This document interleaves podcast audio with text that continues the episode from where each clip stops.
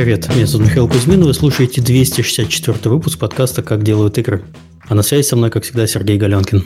Всем привет! У нас сегодня э, подкаст про разработку и издание двух инди-игр – мы говорим, поговорим с э, инди-одиночкой и с э, руководителем маленькой студии. Это тема, которую нас часто спрашивают, э, и э, поскольку нас слушает очень много инди-разработчиков, как я понимаю, и желающих стать инди-разработчиками, я думаю, что это будет вам интересно. И перейдем мы к нашим гостям сразу после рекламы. А, напоминаю, что если у вас возникло желание поддержать наш подкаст, это можно сделать с помощью системы Patreon, ссылка есть в описании. А также спасибо всем тем, кто у нас продолжает это делать на регулярной основе на протяжении уже многих лет. Большое спасибо. А также наш подкаст выходит при поддержке наших спонсоров, и первый наш спонсор – это компания PlayX. PlayX – это распределенная команда из 1500 человек, половина из которых работает удаленно. Остальная часть в офисах расположена в 15, гор- 15 городах России, Украины и Беларуси подробнее о возможностях работы в PlayX, и не только вы сможете узнать на предстоящем DevGam в Минске 21-22 ноября. Приходите общаться на стенд PlayX и узнайте больше. А также напоминаю, что у нас есть э, промокод э, KDICast большими или маленькими буквами. KDI, как у нас домен подкаста, э, KDI 15, можно получить э, скидку на билеты на DevGam, если вы до сих пор еще не купили билеты. Shame on you. А Миша, а ты будешь на вебкаме, как я понимаю? Да, конечно, конечно. Ты даже, Сергей, будешь на вебкаме. Об этом еще не знаешь? Я не буду, я не буду на вебкаме. Нет, ну хорошо, ладно, я раскрою секрет. Сергей будет на девгаме, он, правда, об этом не знает. Но вы увидите. А, окей. Подкаст выходит при поддержке Завод Games. Завод Games – московская студия разработки игр. Сейчас команда ищет продуктового аналитика. Подробности на сайте завод.games. Еще раз, завод.games. Также подкаст выходит у нас при поддержке Game Insight. Э, Game Insight – это ведущий разработчик мобильных игр для самой широкой аудитории по всему миру. Штаб-квартира в Вильнюсе, Литва объединяет несколько команд из СНГ и Прибалтики, разрабатывающих игры в разных жанрах, от city-builder ов и hidden объектов до хардкорного шутера. Суммарная аудитория проектов компании, среди которых Guns of Boom, The Tribes, Airport City, Mystery Manor и другие хиты, превышает 350 миллионов человек – Подробнее gameinsight.com и также больше интересного по хэштегу в соцсетях GoGameInsight. Окей, okay, мы закончили, давайте перейдем к гостям и начнем со знакомства. У нас в гостях Роман Пак, Индия-одиночка. И Дмитрий Чеглаков, со- сооснователь компании Special Bit. Всем привет. А, Роман, расскажи о себе, как ты попал в игровую индустрию. Ну, в игровую индустрию я попал довольно давно, еще, правда, немного с кривой стороны. Я увлекался созданием видеороликов, видеомонтажом и тому подобных, и делал ролики по играм и фильмам. И после этого, сторона. ну вот, и ну, начал делать ролики более серьезные, сложные, и понял, что мне не хватает э, каких-то возможностей, чтобы свои истории рассказывать и тому подобные вещи, и обратил внимание на создание игр, потому что при определенных стечениях обстоятельствах так э, сделать проще. Ну и отсюда пошло где-то с 2012 года. Я занимался э, разными там игрушками, делал их в основном на первом конструкте еще. И потом внезапно обнаружили, что там есть проблема с текучкой памяти, перешел на второй констракт и уже делал оттуда. Долгое время делал э, проект. Э, он в итоге у меня сломался из-за нехватки опыта. Там все было так наверчено, что его апдейтить было практически невозможно. После чего я сделал небольшой перерыв и перешел на создание небольших браузерных игр. И после этого, сделав несколько таких браузерных игр, продав их, я решил вернуться к более сложному проекту и, собственно, засел за него. И вот за 18 месяцев последних я сделал игру, выпустил ее. Ну, сегодня расскажу о результатах. Окей. Okay. А, Дмитрий, расскажи себе. Ой, я в EMDev попал еще в институте на последних курсах. Это был 2004-2005 год. Э, мы, будучи студентами, хотели делать э, свою первую игру, там, космическую, уже точно не помню, но нашли даже какой-то движок, не было. Но так в итоге студентами и не смогли ее собрать. Вот. Но два моих товарища, Максим и Костик, в будущем это потом мы стали соучредителями Special Beat, они работали в первой э, украинской геймдев-компании Meridian 93, получили определенный опыт в геймдеве, и э, мы втроем решили э, сделать первый Hidden Object. А до этого мы... Подожди, а что такое первая украинская компания Medi- Median News 3? Ну? Это не первая, это, это- это не первая украинская компания, это не совсем правильно говорить, но да, Меридиан 93 это ну, в старая- Википедии было так написано, я помню, что одни Мгм. из первых... Ну, Одна из Украине. первых, это точно, да. Знаешь, что про Сергея в Википедии написано? Ну, может Это быть, неправда. А, вот. Хорошо, извини, что перебил. У меня очень теплые воспоминания о Меридиане 93, тем более, что основатель Meridian 93 научил меня программировать в свое время. Вот, э, поэтому, да, Петр Кузнецов. Да, есть такой. Вот. И Максим с Костиком они работали там, и потом мы решили сделать вот первую игру, выпустить ее на Big Fish, и вот первый проект Haunted Hotel, мы втроем работали над ним. Я был художником, Максим занимался 3D, а Костик писал движок. А вот так вот мы попали в геймдев. Когда, Сергей, ты уп- упомянул про своего преподавателя, я вспомнил момент, когда на последнем девгаме, который был в Киеве, ко, ко мне подошел его сын и сказал, и сказал, что я вот сын человека, который учил Галенкина программировать. Это было очень... Олег Кузнецов, скорее всего, это был, да. Да, я имя, к сожалению, не запомнил, но вот, так вот люди гордятся и правильно делают. А, окей, давайте немножко про ваши игры. Э, перед тем, как перейдем к их разработке, Роман, напиши ту игру, которую мы будем обсуждать сегодня, твою игру, и потом, Дмитрий, расскажи про свою игру. Ну, я делал топ-даун шутер, э, активный, но при этом ближе к старым образцам э, шутеров, типа там тех же Shadowgrounds Мгм. и тому подобных. То есть мне не очень нравится идея с ну, Hotline Miami с одним выстрелом один труп, поэтому я делал по классике с ХП и тому подобных. Единственное, что там модерновое есть, это то, что мышкой нужно целиться противнику в голову, чтобы нанести максимальный урон, типа эмуля... ну, симуляция хедшотов. А в общем, как бы обычный 2D топ-даун шутер. Окей, э, Дмитрий. Ну, как я рассказ... говорил, мы первый проект мы делали Hidden Object. э, Не, я говорю про, а, про нынешний, про сегодняшний. Не, проект. не, да. э, Была мечта сделать э, point and click adventure. И вот, вот спустя 13 лет мы дошли до этого, и нынешний проект, да, это классический point and click adventure. Э, Мы старались, вдохновлялись э, играми LucasArts. Э, То есть у нас есть герой, есть персонажи, диалоги, квест, ну, все, все по классике. Кстати, то, что ты сказал, что LucasArts вдохновлялись, это прям заметно. Я, если мне не изменяет память, я играл э, в вашу игру на, Да, на, на девгаме, да. да, на одном из девгамов, и вот прямо чувство было такое. М, Спасибо. Окей, а почему выбрали именно вот такие игры? Э, Роман, почему ты решил делать классический топ-даун шутер, а не пазл-шутер, как Hotline Miami или что-то другое? Ну, в моем случае все очень просто. Я сам э, хотел топ-даун шутер подобный. Э, выходило довольно большое их количество за последнее время, но я лично не нашел в них для себя ничего увлекательного, не считая синтетика. Синтетик, на мой взгляд, хороший. Ну, мне, по крайней мере, он понравился. Не считая того, что это все-таки роглайт с сюжетом там такой мне хотелось сделать э, небольшой приключенческий шутер, ну и плюс э, соизмеримо моим возможностям, так как я толком не программист, не художник, пришлось лавировать как-то так. Вот и получилось, что получилось.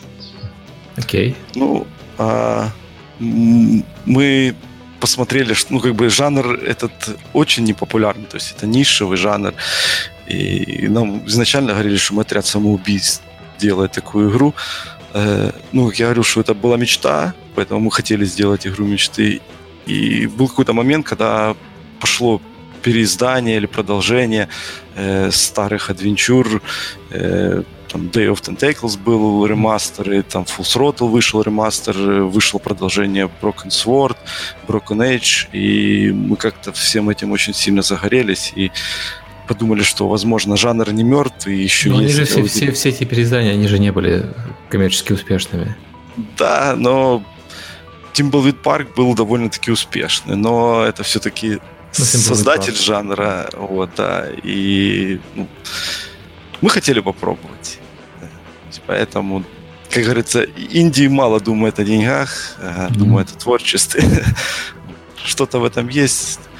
То есть, да, коммерчески, скажем так, это не супер выгодная затея, но хотели попробовать. Ага. Окей. Сергей задумался. Да, я просто, ну, как бы... Для меня сложно представить э, ситуацию, когда вот мы знаем, что жанр, э, хотя мы очень, этот жанр очень любим, что жанр не очень успешный, и известные разработчики э, запустили свои игры, и они были, сказать, не сказать, что там страшно успешными, и в итоге э, все равно идти и делать игру в этом жанре, да еще с... А, ну, ты, ты говорил, пример Simple Park. Simple Park все-таки графически сделан очень дешево. Вот там хорошие истории, хорошие загадки, но они экономили деньги на всем, чем можно, и все равно у них проект обошелся в миллион долларов. То есть э, они, насколько я понимаю, не отбились. Ну, может, сейчас уже отбились? Э, ну, но... да, я думаю, сейчас они уже отбились, тогда, да. я думаю, нет. Но сейчас... Да мы также, ну, э, сейчас мы вышли только на Steam, и там мы не отбились, далеко еще не отбились, но mm-hmm. мы также хотим выходить э, на Android, на iOS, tvOS, и пробуем с консолями договариваться, то есть Mm. Это long run, да, то есть, и, но я надеюсь, мы отобьемся и все будет хорошо. То есть предпосылки к этому есть, то есть mm. отзывы хорошие, все равно ну, жанр хоть и нишевый, но если сделать хорошо и народу нравится, то отбить, отбиться можно и даже заработать. То есть игра у нас а. тоже получилась недешево.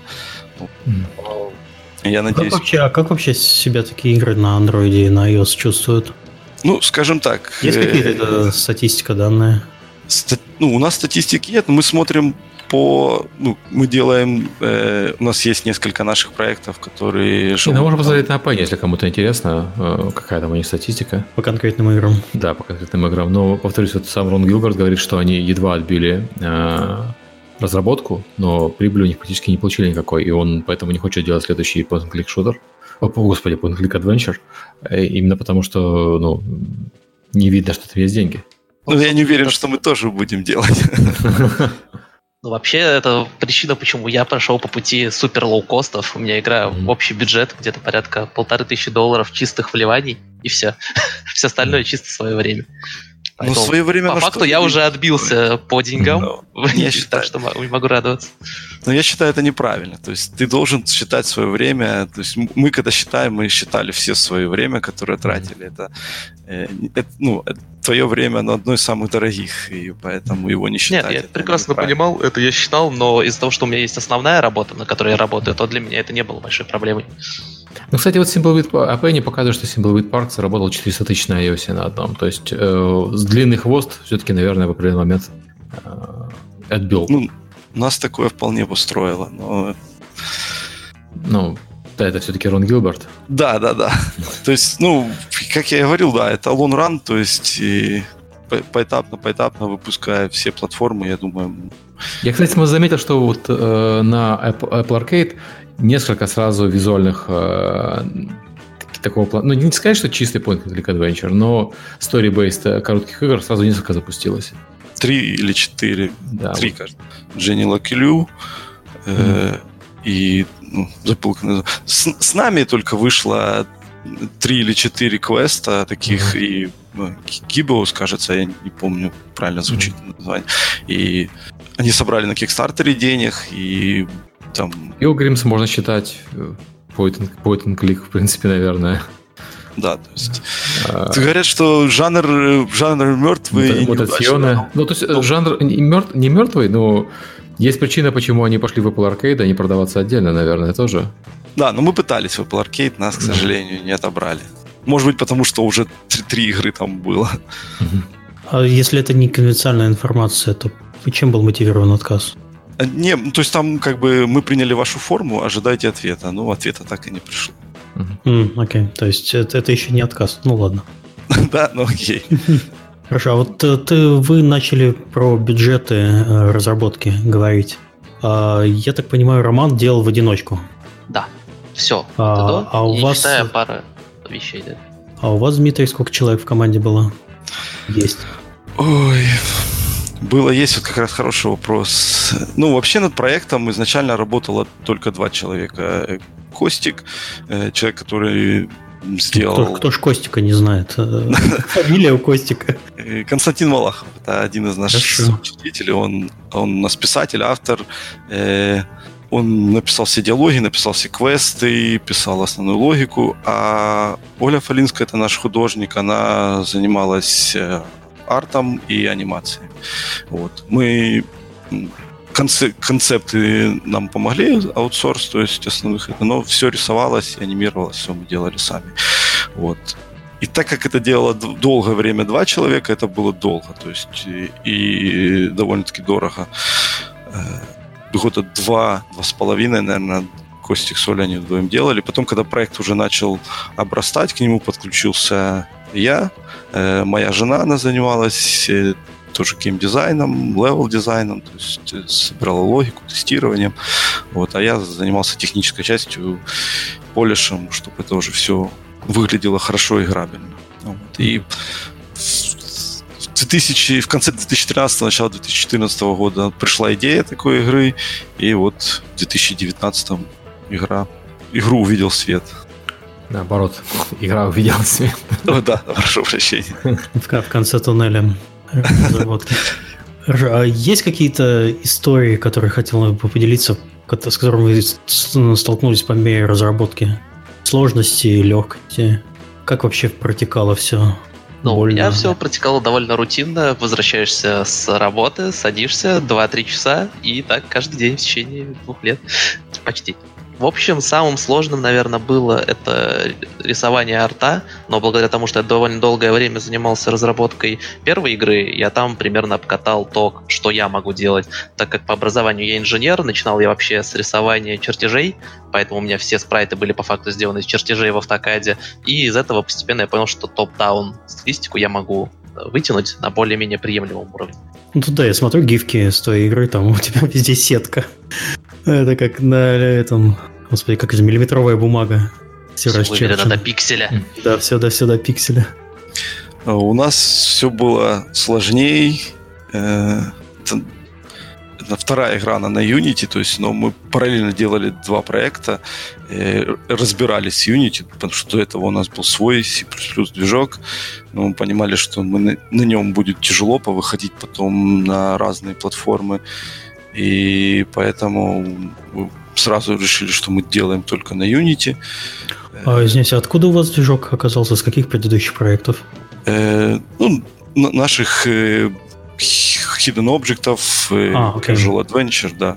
То есть они похожи были, но, к примеру, нам нужен был хороший там движок для анимации, и мы не хотели сразу делать покадровую анимацию, потому что мы просто не потянули э, прикру купили лицензию Spine, чтобы была скелетная анимация.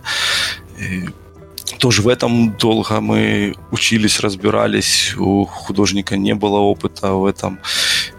Поэтому трудностей было много. Изначально мы также хотели минимум вовлечения программистов. И для Unity есть один популярный движок, Adventure Creator. Это движок в движке для э, для квестов. То есть там уже есть инвентарь, система диалогов, локализации и прочее. Вот. Оно, с одной стороны, удобно, там все, что нужно, уже было, но когда ты хочешь что-то под себя изменить, уже приходилось его тесать напильником, и оно много отваливалось. Ну, разработчик, конечно, красавец, ему любой вопрос пишешь, там отломал что-то, он объяснит, как ты отломал, почему отломал, как это поправить. То есть он нам очень сильно в этом помогал. Вот. А Совсем это, бесплатно. это платный движок или бесплатный? Да, ну, он движок сейчас... внутри движка. Да, он там сейчас что-то долларов 70 стоит, но мы его купили еще на ранней стадии развития, то есть одной из первых версий, и там долларов за 30, если mm-hmm. даже не меньше. Вот. И... Вот они, инди-бюджеты, так-так. Да. На разработку, да, и бюджет. Сергей сидит, плачет. Почему плачет? Завидую. Не, прелесть, э, прелесть э, Unity, ну это как бы ее и плюс, и минус, что можно накидать кучу плагинов, и у тебя уже что-то будет двигаться, работать. И это. Но в продакшн с таким, конечно, идти тяжело, потому что начинаешь собирать другие платформы, а там пошло, что это здесь не работает или какие-то ограничения. Очень тяжело потом это все. И мы половину пришлось повыкинуть, заменить, свое дописать. То есть совсем без программистов не получилось, к сожалению. А почему вы, кстати, не выбрали какой-нибудь GameMaker вроде бы для пиксельного, ну, то есть для point-and-click adventure, то он тоже бы подошел вполне. И, по-моему, он несколько проще. Не знаю. У нас... Мне казалось, ты уже ответил на вопрос э, портирования на другие платформы. То есть, если ты не берешь Unity или там Unreal, у тебя начинается Game, проблема. Так у GameMaker а есть вроде бы. Так, да, так я это просто, это есть, причина, почему но... я на него сейчас посмотрел. Есть, но все равно э, дальнейшее расширение проекта, оно чревато. У нас, у нас был небольшой опыт уже работы на Unity, мы не хотели еще что-то там добавлять, то есть мы выпускали наш мобильный Fruit The Blocks, э, чуть-чуть разобрались, нам понравился процесс, и, собственно, поэтому мы, может быть, мы не смотрели тогда на GameMaker, и продолжили на Unity дальше. Ну и плюс Unity и Unreal это там номер один, там, я не знаю, кто из них лучший, лучше, но это номер один и номер два, или они просто номер один оба. Вот. Все довольно-таки удобно, хорошо сделано, постоянно развивается, большой комьюнити и плюс огромное большое количество плагинов. Ну да, вот эта экосистема, которая вокруг движка, она всегда помогает. И не только плагины, но и просто есть у кого спросить помощи на форумах. Да, да. И разработчики отвечают, и плюс кучу других разработчиков, ну, разработчиков Unity и сторонних разработчиков. Плюс Unity у них есть еще аналитика, то есть на старте мы нормально собрали там краш-репорты, нам не надо было никакую стороннюю штуку, уже в Unity это встроено, ну, удобно, банально. Окей. Okay. Рома, а тебе есть что по техническим вопросам Технически добавить? мне сложно что-то сказать, потому что я не программист, не особо разбирающийся и пользуюсь поэтому конструкторами. В общем, по конструкторам главный минус это в том, что у тебя практически нет никакого контроля над тем, что ты делаешь изнутри. То есть, если какие-то есть ограничения технические по оптимизации, ты не сможешь их оптими... ну, нормально оптимизировать, потому что для этого нужны более глубокие познания. Но я такие проекты обычно делаю, чтобы с этими проблемами не сталкиваться. Поэтому ну, у меня, по крайней мере, технических проблем я не могу вспомнить такого, что было очень сложно. Пожалуй, самое сложное, это если нужны какие-то сложные плагины, но их можно всегда попросить у кого-нибудь э, написать отдельно, потому что там JavaScript, по-моему, встроенный, так что тут тоже решаемые проблемы. Окей. Эм, а, у нас есть такой пункт, как поиск издателя.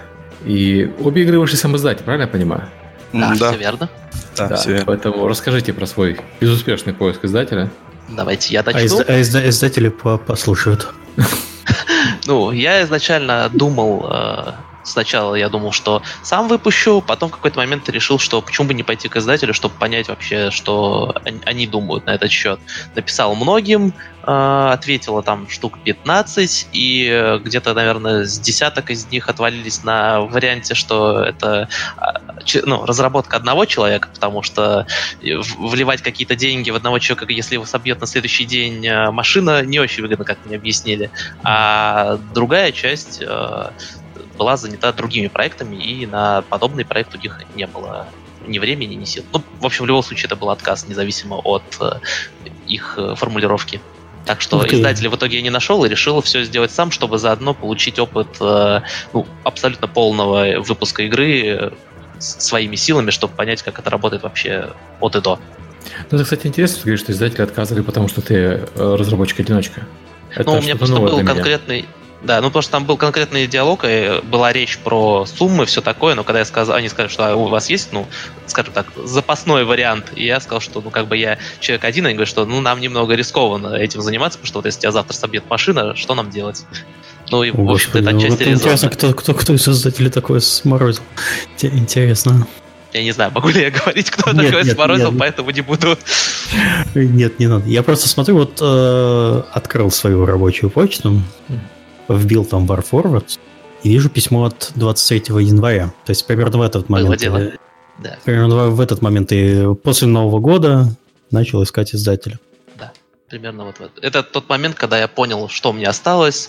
Я уже точно понимал по срокам, что как будет и тому подобные вещи. Ну, у нас обычно Люк э, рассматривает издателей, э, управляющий партнер компании. Mm-hmm. Вот. Отказал, я смотрю, да, без особых деталей. Дело. Да. Не надо, не надо грустить по этому поводу. Да нет, никто здесь не грустил Хорошо, на самом деле. Хорошо, мне понравилось про машину. Еще что издатели обычно отвечают. Интересно. Самые частые два варианта ответа это либо про машину, либо нет. А, а если у вас машина, тоже нет. Окей, Дмитрий, а у тебя как? Ну, мне повезло меньше, мне особо даже никто не ответил. То есть мы написали всем, кому можно, но э, мы пробовали выйти на Daedalic. Это как бы, основной раньше был издатель адвенчур квестов, но они сейчас сами перестали заниматься этим жанром. Не особо им интересно его сдавать. Э, э, договаривались, пытались договариваться с Double Fine. Э, у них было это издательство свое, там, фиг или как-то вот они, там, типа Кикстартера можно было mm-hmm. Выйти там, да, на этой платформе. Но в последнее время они подзабили на него, и сейчас вот на E3 показали, что они сотрудничают с Microsoft. Теперь понятно, почему подзабили. Э, писали, ну, как сейчас модно говорить, этот, и инди-издателем, то есть и всем написали, всем показали игру. Плюс мы давно ездим по конференциям, там, показываем игры, там подходят тоже издатели. Ну, все, да, круто это, но, извините, не, не наш жанр, и вообще такой жанр тяжело продавать. Э, ну, то есть почти все говорили, что такой жанр очень тяжело продавать. Ну, ты, да. смотри, ты, ты начал именно с э, издателей, которые знают, как продавать эти игры. Да, да, да. Тот же Double Fine. А вот э, чем там были какие-то вменяемые переговоры или просто сразу отказы, или диалог все-таки присутствовал? Нет, диалога особо не было ни с кем. Угу. То есть мы, то есть мы пошли сразу к профильным издателям, не профильным да, издателям. Это, это, это правильно. Что... Да, то есть нет смысла идти, потому что ну, они игру сольют быстренько. И сейчас мы мы пытаемся как-то, ну, там выходить на другие платформы, максимально э, продаться. А там, если оно не пойдет, они не будут тратить деньги, и все, они сольют, и вот По этому поводу, кстати, тоже, да, у меня было два разговора с двумя небольшими издателями, но проблема в том, что даже когда ты их ищешь в поиске, поиске там выдает странные вещи, и с ними я не, не решился работать, потому что как-то немного подозрительно, когда у них там сайт э, сделан очень странно, и их игры, все, которые они выпускали, это то, что никто никогда не видел, не слышал и не знает, поэтому тоже такое. Не стоит спешить с, э, с согласием на подобные предложения, если вдруг кто, кому-то напишут. Окей. А, мне в этом... Знаете, что интересно? Хотел, хотел бы послушать э, другую сторону издателей, почему не отказали. Потому что э, для инди-разработчиков, наверное, история о том, что мы написали издателю, он нам не ответил, она не очень полезная. Ну, кроме понимания того, что издатели могут не ответить. Ну, я подозреваю, тут еще сильно влияет э, качество игры. Если издатель прям видит, что это что-то супер топовое, я думаю, будет не особо важно, сколько людей ее делало и при каких обстоятельствах. А если они ищут э, какие-то, ну, минусы дополнительные подобного рода, то, скорее всего, проект им не особо интересен. И тут, мне кажется, нет смысла их как-то прессовать и тому подобные вещи делать. Ну вот смотри, у меня есть перед глазами твой, твое письмо Power Forwards к нам, которое лежит э, в почте. А и оно сделано правильно. То есть э, к подаче э, pitch а проблем нет. Сразу же представление, что за игра, э, гифка, э, YouTube э, гейм, геймплейного э, геймплей Я прочитал, как pitch ить игры. Да, да, про, вот хорошо. Не, не зря у нас на сайте лежит это описание про то, как правильно готовить pitch ить. Здесь, в принципе, к, к подаче проекта ну, проблем никаких нет. Вот сразу и демка есть, все хорошо, и то, что тебе нужно, чтобы сразу же просто единственное, мы, да, мы не, не издаем такие, то есть сейчас не берем такие игры. А вы не берете, имеется в виду, подобного плана игры с точки зрения движка или что именно подразумевается под? Ну, ну движок, здесь, здесь, движок здесь имеет определенный э, вес, когда выбираем, мы уже несколько раз говорили на подкасте о том, что э, в Tiny Build обычно берет игры скажем так, на популярных движках, это Unity Unreal, потому что потом из этого очень просто э, развивать продукт. Обычно, когда мы смотрим на пич, первая мысль, которую, ну, то есть первый вопрос, на который надо ответить, смотря на документы, могу ли я из этого сделать что-то большее, чем вот просто игра э, на механике. Э, Алекс, по-моему, говорил в подкасте, что одна платформа обычно не отбивает игру, и поэтому всегда, когда они смотрят на э, проект, на издание, они смотрят на то, можно ли его портировать на другие платформы, чтобы отбить. А, помимо, да, вот помимо портирования просто мы можем из этого сделать что-то дополнительное. То есть у нас самый известный пример это тот же Hello Neighbor, вселенная, которая просто из игры, скажем, не очень сложной, превратилась просто в многомиллионную франшизу. То есть вот э, когда издатель рассматривает э, пич, э, мы сразу же должны понимать, что, что делать дальше с этой игрой, чтобы ее превратить в нечто большее. Книжки, игрушки, с кем-то коллаборации, спин и так далее. То есть в проекте должна быть как, должен быть какой-то слой, который бы позволял ее развивать дальше. Вот так. Ну, здесь, да, понятно. Все, все, все погрустили, я так понимаю. Нет, на самом деле, я думаю, здесь играет больше волнений и тому подобные вещи. Хорошо, вот, не волнуйтесь, мы вас не съедим. Давайте пойдем в процесс разработки. У нас есть такой пункт, как аутсорс музыки и арта. Ну, это я могу рассказать в данном случае, потому что, ну, все делал я, по факту. Единственное, что я аутсорсил, это музыку, потому что музыку писать я не умею, и арт-персонажей мне рисовал художник отдельный.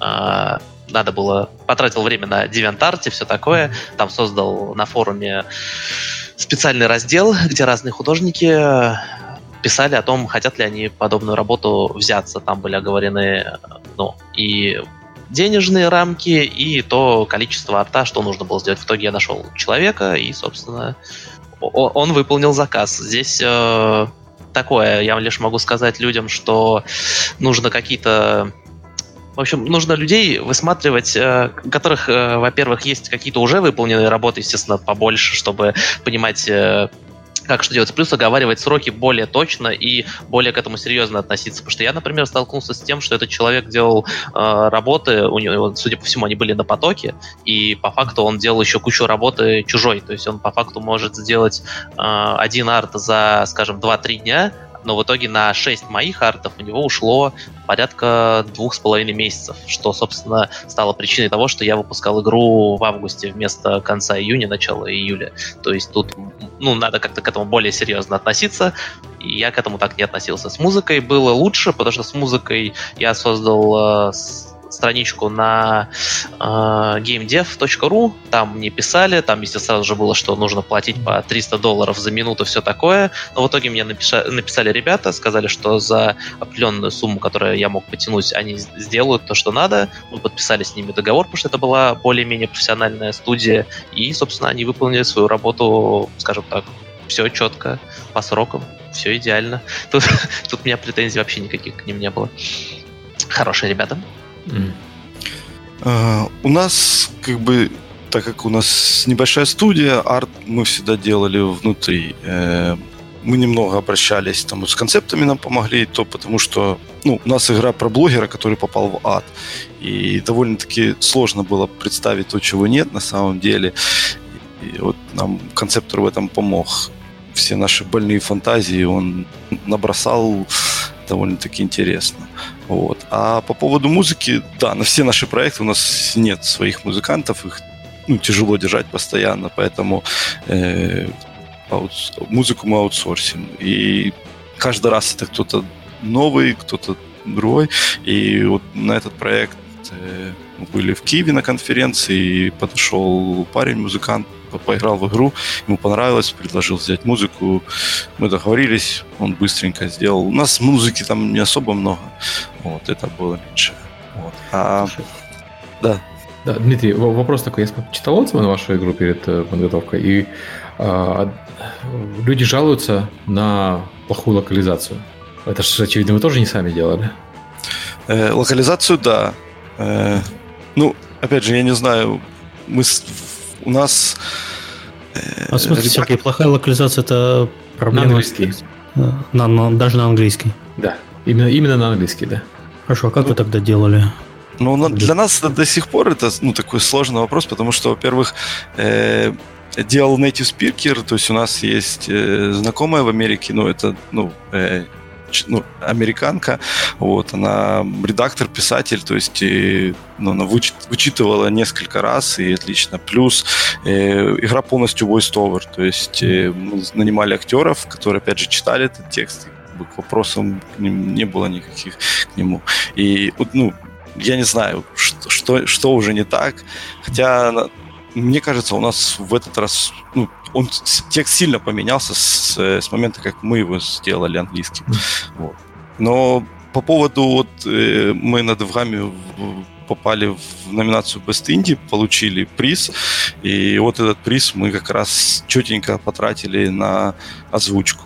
И mm-hmm. тогда мы Лерик, Лерик а, а, спрашивал Лерика, на, на, куда пойдут деньги, которые вы говорили. Я ей сразу сказал, мы хотим их потратить на озвучку. И нам удалось вложиться в эту сумму. И на Voices.com мы наняли актеров, проводили очень долгий кастинг. Где наняли? Я... Voices.com есть такой ага. сайт, э, там большая база актеров, ну, там выставляешь э, работу, и приходят к тебе заявки, то есть там актеры присылают начитанный текст, и ты из них выбираешь. Вот. У нас там было три раунда кастинга. И там сразу пишешь, сколько ты денег можешь потратить, то есть и, и уже актеры либо соглашаются, либо, ну и ты потом принимаешь эту работу. И вот так мы озвучили. Сергей, я только что придумал способ монетизации подкаста. Давай озвучивать инди-игры. Нет, спасибо. Пожалуйста. Думаю, что это не очень хорошая идея. У меня других не бывает. голоса люди будут платить. Это как э, озвучка в какого-нибудь э, этого э, рефери или кого-нибудь такого, как Гейб в доте, в доте разговаривает. Хорошо. Мне кажется, это будет отвлекать. Потому что они будут ждать, что мы им рассказывать, как эту игру сделали, в которую они играют. Ну, там, кстати, к Роману есть в чате наводящий вопрос. Uh, Warforward стоит 260 рублей, а саундтрек 133 рубля, то есть 50% от игры. Откуда взялась такая сумма за звук? А кто-то больше готов за него заплатить? ну, мы изначально договаривались с ребятами, которые его писали, и, ну, изначально договорились, что стоимость его не будет очень большая. Ну, так как э, деньги с него половина идет им, но, скажем так, э, даже в таком случае его никто почти не особо покупает. Плюс всегда есть распродажи, так что на распродажах можно купить дешевле. Я думаю, наоборот был вопрос, почему так много. А, почему так дорого? Ну, так дорого, ну, потому что типа, всегда есть игра, игра 50% от игры. Ну и плюс я посмотрел у других, э, в общем, игр, там ситуация примерно такая же. Я решил не делать совсем долларовые, потому что, ну какая разница, рано или поздно все равно будет стоить доллар. Так что куда угу. спешить? Ну, типа 2 доллара и... Для меня, честно говоря, до сих пор удивительно, что кто покупает саундтреки на Стиме. Когда и слушают, не слушают. Да, когда музыку слушают по... на мобильных устройствах или там, ну, ну, короче, не на компьютере. Ну, по моей э, информации, получается, что в большинстве своем получ... покупают люди, э, скажем так, пак из э, Оста и игры, но даже так этот процент настолько низкий, что можно, в принципе, пренебречь. Так что, по факту, если у вас Ост не какой-то супер, ну, либо он супер э, вирусный, либо нет известного композитора, мне кажется, что толку от него много не будет, лучше на это не рассчитывать. У нас, как только мы вышла игра, у нас там есть в Дискорде немного там фанатов собралось. И первый вопрос, а где саундтрек? Ну, мы даже и не планировали его добавлять, если честно, но сразу же был первый же вопрос, а чего его нет. Не знаю, может, мы его добавим как-нибудь. Хотя там, там, не знаю, там три или четыре трека всего, поэтому не хотели добавлять. А, ну по поводу еще Аста, я считаю, главное его назначение на самом-то деле не ради того, чтобы человек купил музыку, а это как бы дополнительная поддержка, если ему нравится продукт, он просто, например, хочет заплатить за него чуть побольше. Таким образом, он платит еще и за саундтрек. Скажем так, э, легальное повышение цены, чтобы не игра стоила дороже, а чтобы человек мог сам сделать этот выбор, если захочет. Да, использовать саундтрек чаще всего можно, чтобы поддержать разработчиков, если тебе нравится игра, если тебе нравится сам разработчик, а, вот, пожалуйста, делайте бандл, включаете в него саундтрек, дополнительные, любые дополнительные материалы, делаете цену больше и называете его supporter bundle, indie support, supporter bundle, и вперед. Люди готовы платить больше. Мы сделали, мы сделали Э, у себя прямую продажу на сайте. То есть, и, и, то есть, если хотите поддержать разработчика, купите напрямую разработчика мимо стора, вот, чтобы максимум профита пошло к нам, не делиться там со стороном. Гейб не одобряет. Сергей тоже. показывает практика и ненависть э, к ЕГСу. Народ не особо интересует, сколько получит кто денег. Им главное где. Поэтому я не знаю, насколько большая конверсия у людей при покупке на их сайте, если у них есть, скажем, выбор в том же Стиме или где-то таком. В данном случае я, я ничего не могу сказать. но Зависит, я послушал. зависит от аудитории. Алекс рассказывал, что у них были достаточно высокие конверсии. Да, по, по Hello Neighbor у нас было прекрасно, но там немножко по-другому. Не, не просто потому, что мы выложили игру на сайте в момент продажи и давайте приходите, покупайте на сайт и получится, и мы получим больше денег. Нет, мотивация совершенно другая. Мы устраивали бета-тесты все на сайте. То есть э, ты мог скачать демку игры за свой e-mail. Они были бесплатные. То есть это именно поэтому у нас все сработало, а не потому, что мы там захотели... тоже устраиваем на сайте. То есть, Ну, то есть, если вы делаете бета-тест, то не просто надо его раздали игру, вы должны получить email человека, чтобы потом его а, включить в список рассылки, и чтобы потом до него достучаться в момент э, выпуска. Мгм. То есть не просто так. Так что сайты работают, но работают, если только вы изначально его встраиваете в процесс разработки и э, собираете через него э, личную базу клиентов, потому что на Steam вы не можете никаким, никоим образом собрать e-mail Ну да. Не, своих ну еще э, это, клиентов. насколько я понимаю, работает хорошо, если аудитория какая-то супер увлеченная и проект э, очень нишевый, потому что я такое часто видел в играх, которые там либо супер сложные варгеймы, либо космические, там, не знаю, симуляторы. Ну, из того, что, по крайней мере, я знаю, там довольно большое количество людей туда заходит, просто потому что это очень заинтересованная аудитория, и им вообще без разницы, где оно будет, им лишь бы вот конкретно в это им хочется играть. Мгм. Да. А, окей, мы, я вижу, пошли уже, собственно, про продажи. Давайте поговорим про маркетинг. А, Про любимый Маркетинг наш инди-маркетинг. Мы послушаем, моё- а потом покритикуем с Сергеем. Ну, в моем случае маркер... маркетинг был э, довольно простым. Я создал страничку на IndieDB, чтобы смотреть аудиторию, все такое. Собственно, начал писать и за- за- заранее подготовил ну, список в табличку, что, когда я могу постить и тому подобные вещи. Обычно это было где-то вот раз в неделю, плюс э, в Твиттере и тому подобных э, вещах. Ну, в общем, все по книжечке, чтобы там каждую неделю 2-3 э, скри- скриншота, видео, какой-то материал, плюс там скриншот Saturday, и, э, соответственно, э, распланировал э, дневники разработки так, чтобы мне их хватило. Плюс еще был один с запасом на пост-релиз, плюс если затянется релиз. Собственно, так оно и вышло, поэтому это помогло. В общем, по итогу я могу сказать, что если вы не занимаетесь маркетингом, то есть как бы чисто вот просто писать в Твиттер толку нет. У меня там за все время, не знаю, там очень мало, в общем, людей. Но как э, агрегатор это может работать, но для этого должен быть маркетинг где-то еще.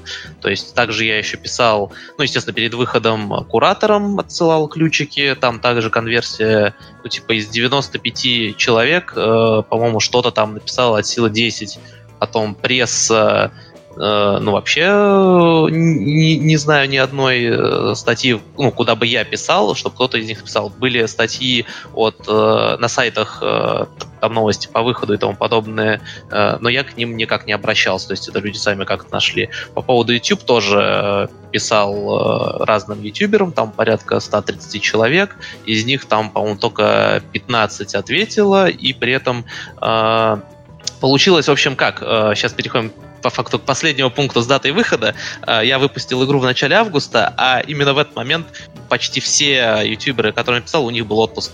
И, соответственно, про игру в итоге к концу августа там сделал ну, ролика, не знаю, 5, наверное, сейчас можно найти в YouTube максимум и тому подобное. Поэтому такое. То есть, э, на самом деле, по моим заметкам, получается, что если вот вы не вкладываетесь в маркетинг прям конкретно, то есть там деньги, сложные какие-то планы, плюс если вы не маркетолог, то по факту этим можно сильно не увлекаться, потому что трафик со Steam, он более чем достаточен который, ну, для начала. Соответственно, если проект э, хороший, то какие-то продажи вы все равно сделаете. То есть э, маркетинг э, дополнительный, я не могу сказать, что он принесет много профита. То есть он должен быть очень грамотно сделан, и как бы абы какой маркетинг не поможет. Поэтому если вы не можете сделать хороший маркетинг, то, наверное, не стоит тратить на это много времени. Так, а вот у меня сразу первый вопрос. А как ты выбирал дату релиза? А, дата релиза изначально была а, в, ну, в конце июня, в начале июля, чтобы других игр было поменьше рядом. Плюс а, летом там, в принципе, игр не очень много. И по датам, когда я успею все оттестировать, тому подобные вещи, чтобы все было готово. Ну, собственно, основной ориентир был, чтобы не было крупных релизов рядом. Но из-за... Это правильно, но, но ну, лето на самом деле э, мертвый сезон. Я могу сказать еще что трафик и активность людей в интернете летом, оно снижается даже раза в два. Да, но я просто читал еще кучу статей от разных других инди-разработчиков, и вот, ну, которые были примерно в моей же ситуации. И, в общем-то, у них там нормально получается. То есть у меня главное, что нужно не забывать, у меня очень, скажем так, низкие косты, поэтому по факту мне для отбития нужно было всего ничего. Но, в общем, конечно, нужно выбирать время более адекватно. Просто в других... Э, также еще я видел несколько примеров, уже не могу вспомнить, каких на, именно. На самом деле, смотри, мы не на экзамене, я просто пытаюсь понять твою логику а, ну, моя логика была простая. Игр да, поменьше, посвободнее. Да. Знаешь, игры поменьше такое понятие растяжимое. Мне кажется, когда мы говорим про Steam. Нет, ну я, например, не выпускался даже... в один день с э, Вольфенштейном, который выходил в, в конце июля. Да, это, это правильно. Надо, раз, надо разводить свои релизы от э, ну вот да, это то, что я читал, вот, грубо говоря, что я хотел сделать. Вот сейчас хороший пример, не к, не к подкасту будет сказано, вышел Death Stranding вся пресса, все ютуберы неделю просто, а некоторые две, это будет просто мертвый сезон для анонсирования выхода э, какого-нибудь, какой-нибудь игры, потому что все этим занимаются. Все это анализируют, любой информационный повод, который ты сгенерируешь, он перебивается Кадзимой. 12 числа выходит такая куча инди вообще. Ну, ну с Вольфенштейном я также подумал, что о нем больше недели вряд ли кто-то будет говорить, собственно, так. Я не говорю, что это хорошо, что они уходят 12 числа, Миша, я просто подтверждаю твое мнение? Не, на самом деле инди выходит каждый день очень много. Даже со мной вышло порядка там, ну, вы, вы сами прекрасно знаете, какое количество игр выходит в один день, поэтому невозможно выбрать место, где не будет игр, но можно выбрать место, где не будет каких-то крупных релизов, где у людей явно есть деньги на маркетинг и подобные вещи. Так что да, здесь все подтверждается. Ну, то есть ты э, при попытке, ну, при процессе продвижения своей игры ты на что больше опирался? А, на ком фокусировался? В смысле, по поводу на ком ну, вот Изначально ты... я хотел на ютуберов, если сейчас вот, да, да, речь, да, я да, хотел, я да, на ютуберов. Но с ютуберами не выгорело, потому что большая часть, я не знаю вообще, получили ли они письма или нет, а те, кто ответили, большая часть были в отпуске, и они не смогли сделать, потому что у них была за, забита сетка. Плюс еще, насколько я могу посоветовать, э, заранее все это делать намного, потому что некоторым, ну, я высылал, по-моему, за неделю, чтобы, ну, потому что мне нужны были же, конечно, ключи и более-менее готовый продукт. Соответственно, но часть, например, ответила, что у них сетка забита, и они не знают, смогут ли они вообще сделать ролик по игре, поэтому так, тут такое. То есть имеет смысл сильно заранее этим заниматься. Угу. А каким-нибудь э, с кимейлером пользовался?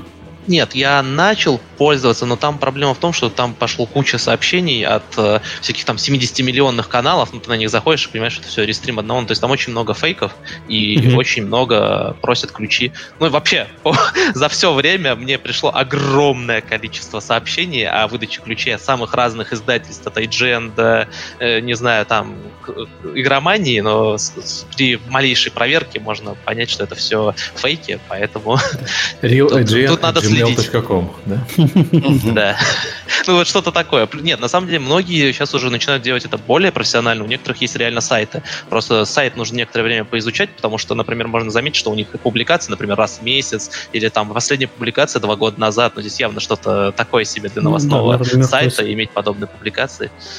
При этом самое да, смешное, это, что это... они даже каким-то образом делают и трафик себе нагоняют, потому что если смотреть через те же там сервисы, которые проверяют посещаемость сайтов, у них хорошая посещаемость, но слабо верится в то, что у них может такая посещаемость с таким количеством э, контента. Тут, нужно внимательно следить, потому что количество халявщиков будет огромное, и не стоит радоваться, если услышали знакомые названия, имена, а лучше с холодной головой это все проверять. Окей. Okay. А, Дмитрий? Да. Э, у нас игра про блогера, да, который попал в ад, и у нас была ставка, что, возможно, блогерам будет фаново постримить, как блогер э, пытается возродить свой умирающий канал. Ну и много шуток мы на этом строили, все. И в СНГ сегменте нам я считаю, это удалось. То есть было много стримов, но э, Куплинов у него там 8 миллионов подписчиков, э, Витек есть тоже такой стример, у него там полтора миллиона подписчиков. Они постримили, им понравилось, и с, даже после стрима народ как бы посмотрел прохождение игры, то понятно, что они особо не купят, да, но пришли народ там поддержать, то есть скажите сайт или игру, как вас поддержать, классная игра, давайте продолжение, вот, и были какие-то даже продажи с этих стримов. Вот. Э, по поводу э, маркетинг, который нужно, или маркетинг строить издалека. То есть вот если меня сейчас слушают инди-разработчики, и у них вот есть игра, которую они сейчас делают, вот прямо сейчас заведите страницу в Steam. Даже если у вас релиз через год. То есть тот же Death Stranding, который вышел Даже через год. Э, то есть у него вот уже летом будет 2020 там игра выйдет, но уже у них есть страница в Steam, уже не собирают виш-лист. То есть, ну, я считаю, что... То есть они мы уже... Да, они как раз продают уже игру. И продают, да, но мы, мы хотим ну, то есть вот э, мы игру добавили в Steam очень поздно, я считаю. То есть я, я об игре узнало мало людей. То есть э, если по, на, то есть, по жанру, то есть пере, переходы с других игр, с подобного жанра, там, по тегам, довольно-таки хорошо работает.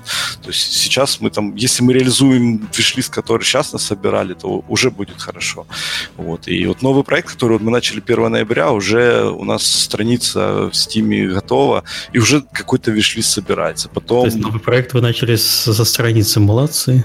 Ну, на самом деле, то есть на ней надо хоть что-то показать, то есть контент ну, да, показать да. мы можем, вот, то есть там игра уже нарисована практически вся, поэтому нам было чуть проще, то есть понятно, что нужно хоть что-то, но показать там, вот. как только у вас что-то что-то есть, что скриншоты какие-то более-менее играбельные, добавляйте, собирайте аудиторию.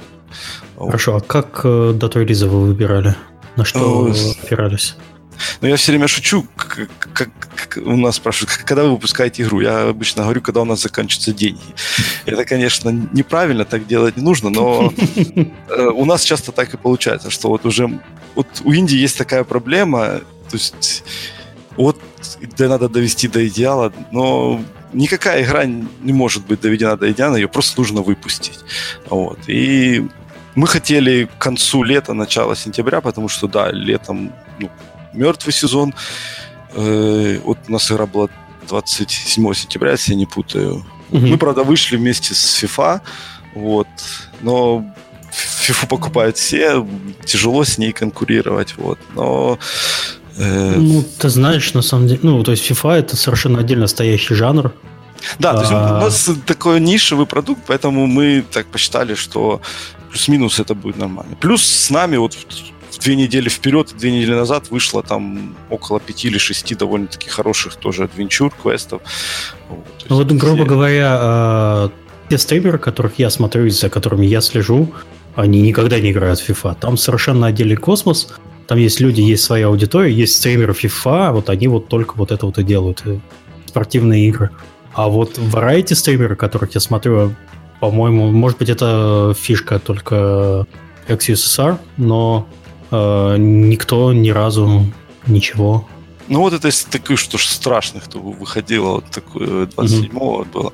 Плюс мы хотели, чтобы игра вышла до всех распродаж, чтобы мы могли поучаствовать во всех стимовских распродажах. Окей, okay, хорошо. За 30, yeah. за 30 дней там, ну там, мы как раз успели на Хэллоуинскую, сейчас там будет э, новогодняя, вот, так что поэтому вот, вот так вот мы выбирали дату.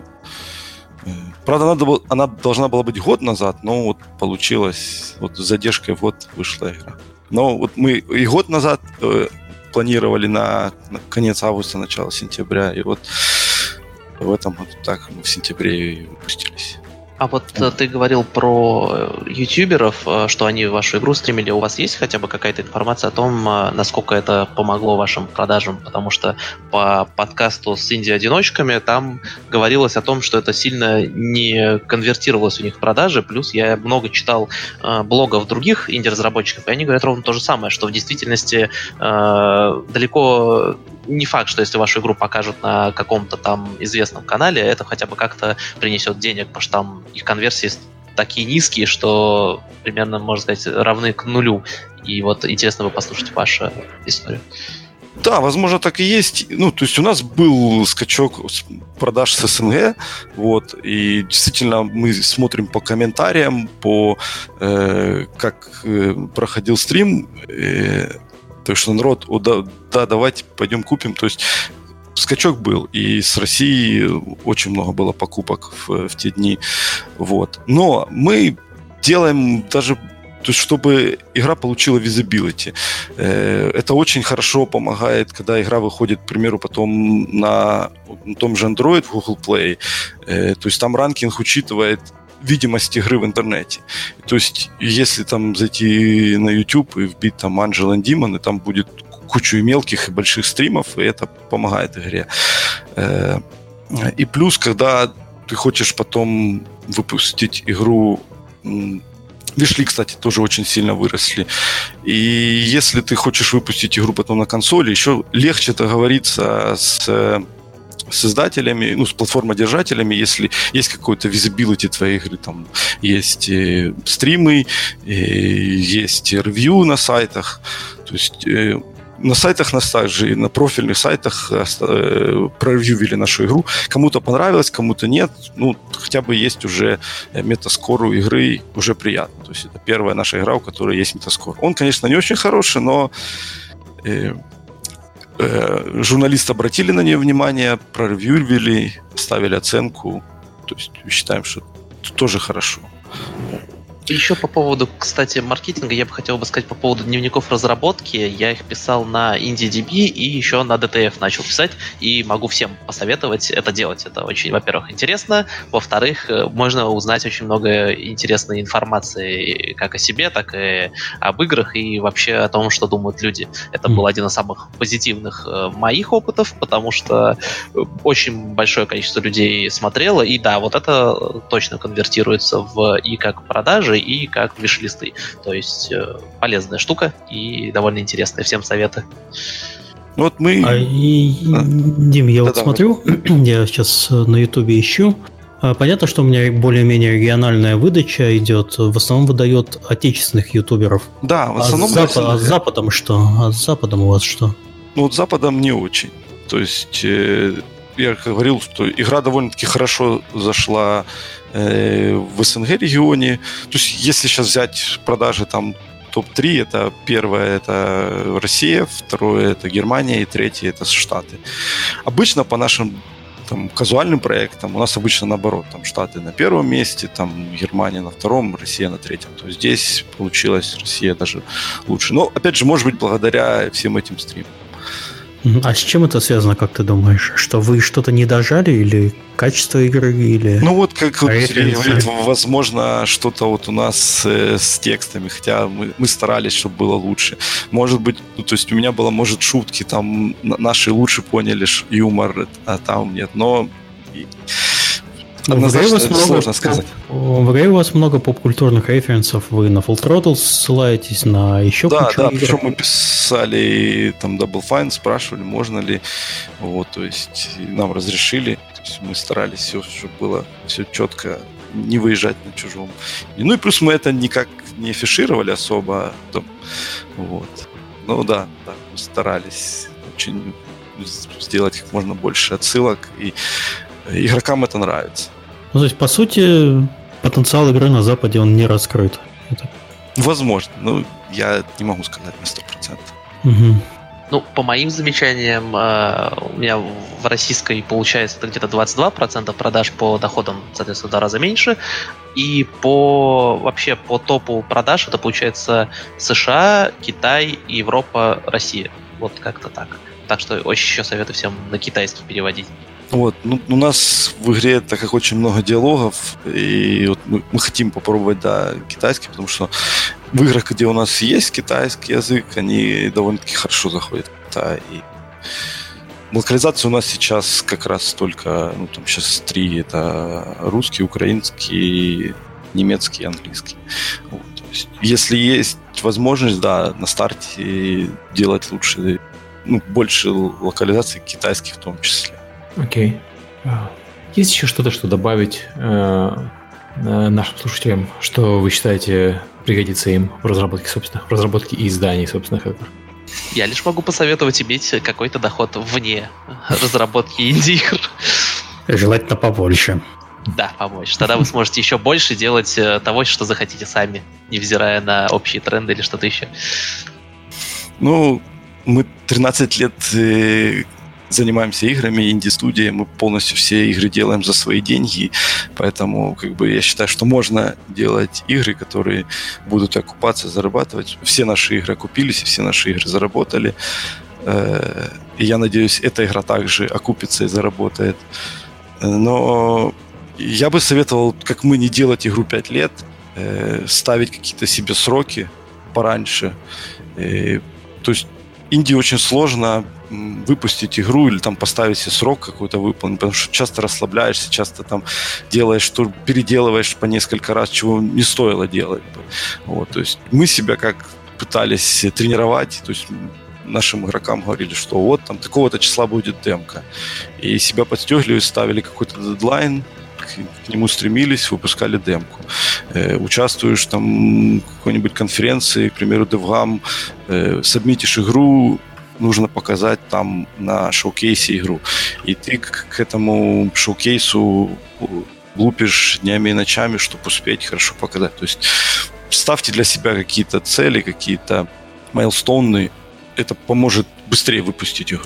Потому что когда у тебя там полностью творческий процесс, ты там летаешь от одного к другому, оно ну, затягивается время, это все деньги, ну, продукт потом просто ты выиграешь, и можно его не доделать нормально, как ты хочешь. То есть советовал бы делать быстрее.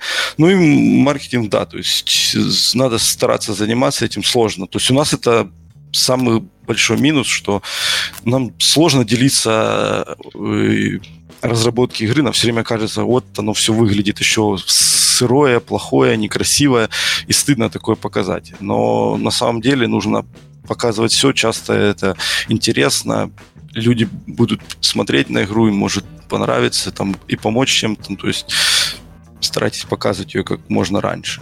Ну, так, наверное.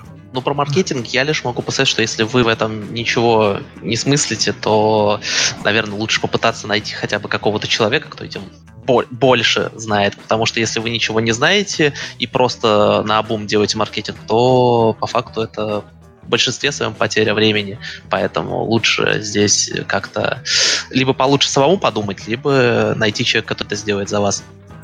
Окей. Не знаю, мне... А, мне просто сложно понять, как, как можно сделать маркетинг то есть кто, ну, то есть может знать игру лучше, чем я. То есть мне нужно решать, что можно показать.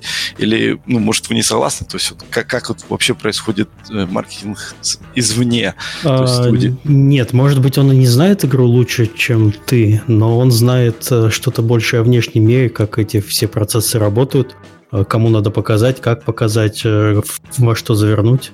В этом, собственно, и заключается маркетинг и в его понимании, ну, работа маркетолога.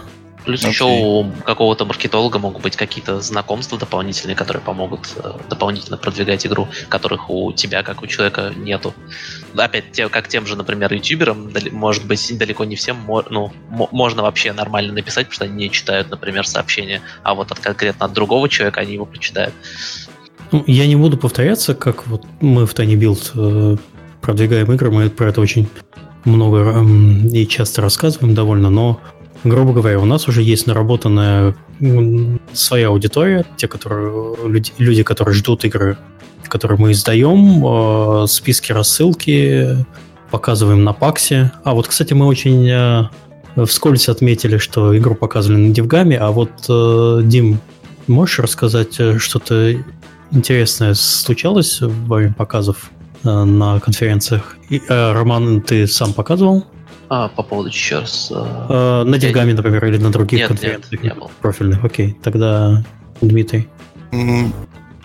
Да, мы игру показывали на всех. Ну, мы стараемся, ну, скажем так, поехать на конференции, которые мы можем себе позволить. И это там Game Gathering, DevGam, Casual Connect, э, вот. Круто, ну, мне очень нравится ездить на конференции и именно на шоу-кейсы, потому что подходят и издатели, подходят и ну, много разработчиков, играют в игру, ты собираешь какой-то ну, фидбэк. Иногда он полезный, иногда нет, но ты смотришь, как э, э, развивается твой продукт. То есть я от конференции к конференции, мы тут собирали фидбэк, улучшали, и уже там, где были у людей проблемы, мы их проходили. Был, было забавно, то есть э, мы в игре сделали много субтитров, там пытались там accessibility добавить, и часто на конференциях ну, люди не могут играть э, в наушниках, то есть они хотят там задавать вопросы разработчику и попутно играть. Да, и да. Вот у нас был момент, когда в микроволновке там телефон крутится, и ну, оно не было понятно, что там микроволновка работает и все. Я каждый раз говорил, что здесь работает микроволновка, там, там то-то, и все. А потом мы поняли, да что каждый раз говорим, мы добавили аудиоклюз. И у нас во всей игре есть аудиоклюз, который подсказывает, там, жужжит микроволновка, там, э, звонок в дверь. Вот тоже начинается игра без микро без наушников непонятно, что идет звонок в дверь. Мы добавили выпрыгивающий этот. И это вроде бы так банально было, но мы не видели этого очень долго. Вот. Mm, и, интересно. И такой, ну, мы, то есть мы сами видели, в чем проблема. То есть каждый раз, когда мы что-то людям объясняли, то есть игра должна быть такая, что ну, я не стоял над душой и не объясняла, но либо он ну, игрок сам поймет это, либо это будет очевидно. Вот. И плюс, как бы, участие в конкурсах можно вот выиграть, как мы выиграли, денежный приз или еще какой-нибудь приз, это тоже. И конечно же, знакомство. Вот. И мы даже участвовали в, в конкурсе Microsoft на отбор на э, Gamescom и на GDC даже. И мы в последнем раунде уже как бы там три было, три было этапа, и мы на третьем этапе уже отвалились, а первых два прошли было так волнительно. Вот. Так что всем инди-разработчикам очень советую посещать конференции. Вот, ну, PAX, конечно, дорого. То есть там можно выиграть, там, кажется, поездку, но все равно надо туда. И стенд довольно-таки недешево это, но говорят, что оно стоит того. Когда-нибудь я надеюсь, что... Макс можно всегда в антибус попасть. Э, ну, как всегда. Да, сложно попасть тоже. Да, там очень сложно попасть. И когда мы, мы о нем узнали довольно-таки поздно, когда уже все места там были, ну, уже закончился розыгрыш мест на Indie Boost. Вот, а так просто податься было уже до. Вот. Но на будущее мы хотим попасть туда, да. Я знаю, у вас там всегда довольно-таки хорошо все проходит, и разработчики ездят, много хороших отзывов от Пакса. Да, если будут какие-то вопросы по Паксу, что пиши. Хорошо, спасибо. Там понаотвечать. Если я даже сам не знаю ответ на вопрос, я найду человека, который и достану из него информацию. Кстати, Лерика в чате э, пишет, что плейтесты очень важны, а шоу-кейс — это плейтест на людях из индустрии. Да, да, да, это именно как раз плейтест, это, ну, это, это основное, почему мы туда ездим. Да, не стесняйтесь показывать свою игру, как бы это странно не звучало. Часто вот именно разработчики переживают и тянут до последнего. То есть мы игру уже начали показывать, когда там было сделано первые три связки. И, ну, там, три локации, говоря, то есть ты там ну, не знаю, там даже, наверное, 10% не было. И мы уже смотрели, пробовали механику, пробовали, как, зайдет ли вообще эта и, идея с, блогером. То есть говорю, о, прикольно, о, прикольно, там смерть пришла к блогеру, круто. И мы понимали, что мы движемся в правильном направлении. И вот у нас там на второй сцене был квест, который там три раза переделывался как раз после трех конференций. Там, попробовали, ага, не зашло, попробовали, не зашло, на третьей, о, зашло. То есть и поняли, понравилось. Хотя вот некоторые игроки, которые играли, они у нас там осталась часть э, отсылок к изначальному квесту, и некоторые игроки даже подумали, о, можно было бы так сделать. То есть э, они увидели mm-hmm. даже тот оригинальный квест, который был самый первый. Что это тоже было приятно. Еще, да. кстати, я в чате прочитал, там человек пишет про то, что кто-то не занимался продвижением игры, его игру за два дня сделала 40 продаж. Ну, по этому поводу я еще хотел что сказать. Я тоже читал много блогов других разработчиков, и, в общем-то, я с ними согласен в том, что э, в действительности вот это вот все без... очень часто можно встретить, что инди говорит, что вот там Steam, что-то там он не делает, э, какого-то продвижения нет, но по факту на самом-то деле это почти в 90% случаев это, скорее всего, не игра недооценена, а это вы ее переоценили.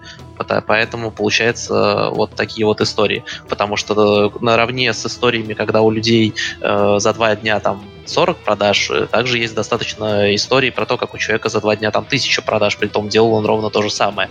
Тут все-таки, я считаю, очень сильно влияет качество продукта и что, что это вообще за продукт, потому что вообще за всю историю, ну, в общем, за вот эти вот три месяца самое большое количество трафика пришло из Steam напрямую с главной страницы, с, там, с тегов, из каких-то других э, продуктов. Со всего остального э, процентом, ну, дай бог, 5% будет. Поэтому э, на Steam жаловаться в данном случае я не могу. Все, что я могу сказать, что значит игра была недостаточно хороша, чтобы тем людям, которые показали, чтобы из них купило ее больше. А в таком случае я не знаю, как можно говорить, что кто-то там что-то сделал не так.